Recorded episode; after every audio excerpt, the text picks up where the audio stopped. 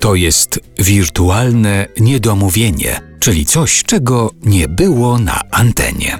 Ale ja myślę, że to się też zmieniło trochę, bo jednak kiedyś takie, ustaliliśmy na początku, że w ogóle był taki stereotyp polonisty czy polonistki, że dorożką i z piórem w ręku, ale naukowca, a zwłaszcza językoznawcy, no to tak się wydawało, że to jest kimś, z kim się nie pogada, bo już na takim poziomie szczegółowości i wiedzy naukowej będzie rozmawiał, że się nie zrozumie. Wydaje mi się, że to się zmieniło od czasu, od kiedy językoznawcy też zaczęli inaczej o tym języku mówić. Trochę się pojawiło w mediach przecież językoznawców, którzy zaczęli opowiadać o języku w sposób barwny, ciekawy. Nie każdy przecież musi wiedzieć, co to jest wokalizacja jerów, ale lepiej... Jak to nie każdy musi wiedzieć? Przepraszam bardzo. Każdy musi wiedzieć, co to jest wokalizacja jerów. O, no i przegłos polski. I się zaczęło. No ale dobrze by było, żeby przynajmniej każdy się nie włączał, prawda, do ruchu. I to się może wtedy zmieniło. Takie ja mam wrażenie. A czy uważasz, że my się interesujemy w ogóle językiem polskim? Są jakieś badania na temat tego? Czy Polacy interesują się swoim językiem, czy jest to im obojętna i tak codzienna rzecz, że nie zwracają na to uwagi? To ciekawe, bo ja właśnie się też częściowo tym zajmuję, to znaczy takim stosunkiem ludzi do języka, a to mnie skłoniło, znaczy takie badania kiedyś podjęłam też z gronem współpracowników, pod wpływem listów, które przychodziły do mnie, kiedy prowadziłam w pewnej stacji radiowej audycję i dostawałam, bywało tak, że kiedy był taki okres i ten to długi okres, bo on trwał 11 lat, że te audycje były emitowane codziennie, to były takie mini wykłady, tam 2-minutowe pogadanki o języku. No zdarzało mi się dostawać około 1000 maili tygodniowo. To jest naprawdę bardzo dużo. Oczywiście nie byłam w stanie ich wszystkich nawet tworzyć i przeczytać, ale część tak. I widziałam bardzo taki ciepły stosunek ludzi do języka, bo ludzie nie tylko pytali o to, co jest poprawne, dlaczego, czy się mówi włączać, czy włączać, prawda? Albo skąd się wzięło jakieś tam słowo, ale bardzo często ludzie się też dzielili swoimi takimi spostrzeżeniami dotyczącymi języka. Mówili, dlaczego język jest ważny. Albo moja babcia zawsze używała takiego słowa, a mój narzeczony, który pochodzi tam z innego regionu Polski, mówi, że to jest błąd. No i teraz niech pani uratuje to słowo, bo to mi się kojarzy z domem rodzinnym albo tam z wakacjami u babci. I to widać, że ten język jest czymś takim bliskim, prawda? Mnie się marzą takie badania, i w których by się dało ludzi zapytać o to właśnie, dlaczego w ogóle, co sądzą o języku, dlaczego jest im ten język, jeżeli jest im bliski, to dlaczego i tak dalej, czy interesują się.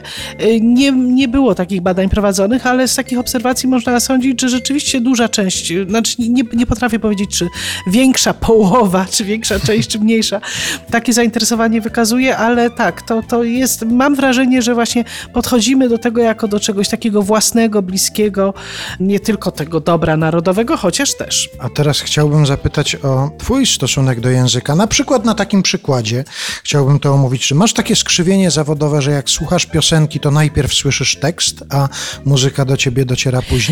Chyba tak. I dlatego słucham głównie właśnie piosenek polskich i francuskich. To znaczy na pewno tekst jest ważny i na pewno, na przykład jeżeli w tekście francuskim nie rozumiem całego tekstu, to zaraz, a mam możliwość wysłuchania piosenki ponownie, to sprawdzam sobie te słowa, te konstrukcje. Angielski oczywiście też znam, chociaż o wiele gorzej niż francuski i nie wszystko rozumiem w piosenkach, ponieważ na przykład, no nie wiem, jest dużo słów potocznych, jakichś takich, jakiś slang i tak dalej, ale staram się, tak, no, słowa są tak samo ważne jak muzyka. Dlatego uwielbiam Laocze na przykład, bo to jest po prostu niesamowity rodzaj takich odkryć językowych.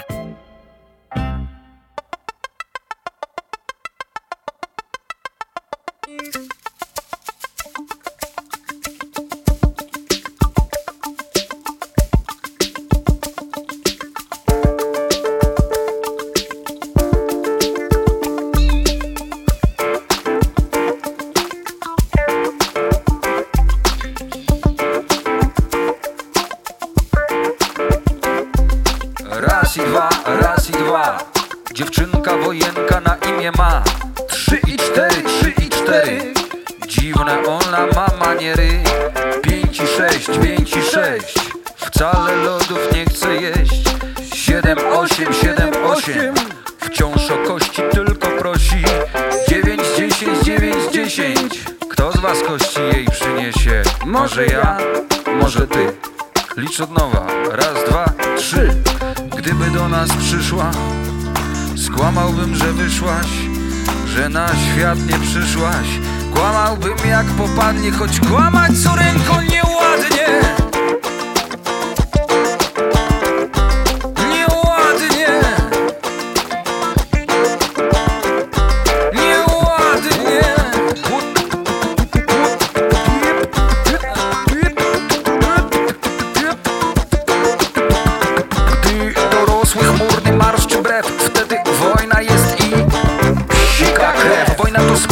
A sport to zdrowie, skoki do gardła i rzuty ołowiem. Zawsze jest powód do użycia noża. Płock żąda dostępu do morza.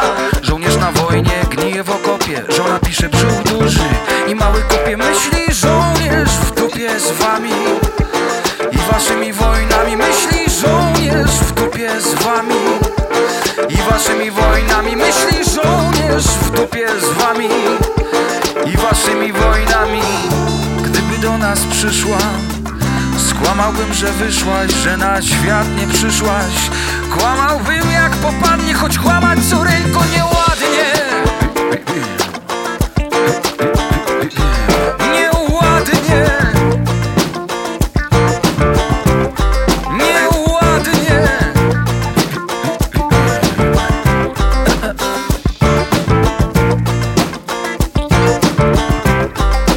Gdyby do nas przyszła, żeby ją zaraza ścisła, żeby ją zabrała Wisła.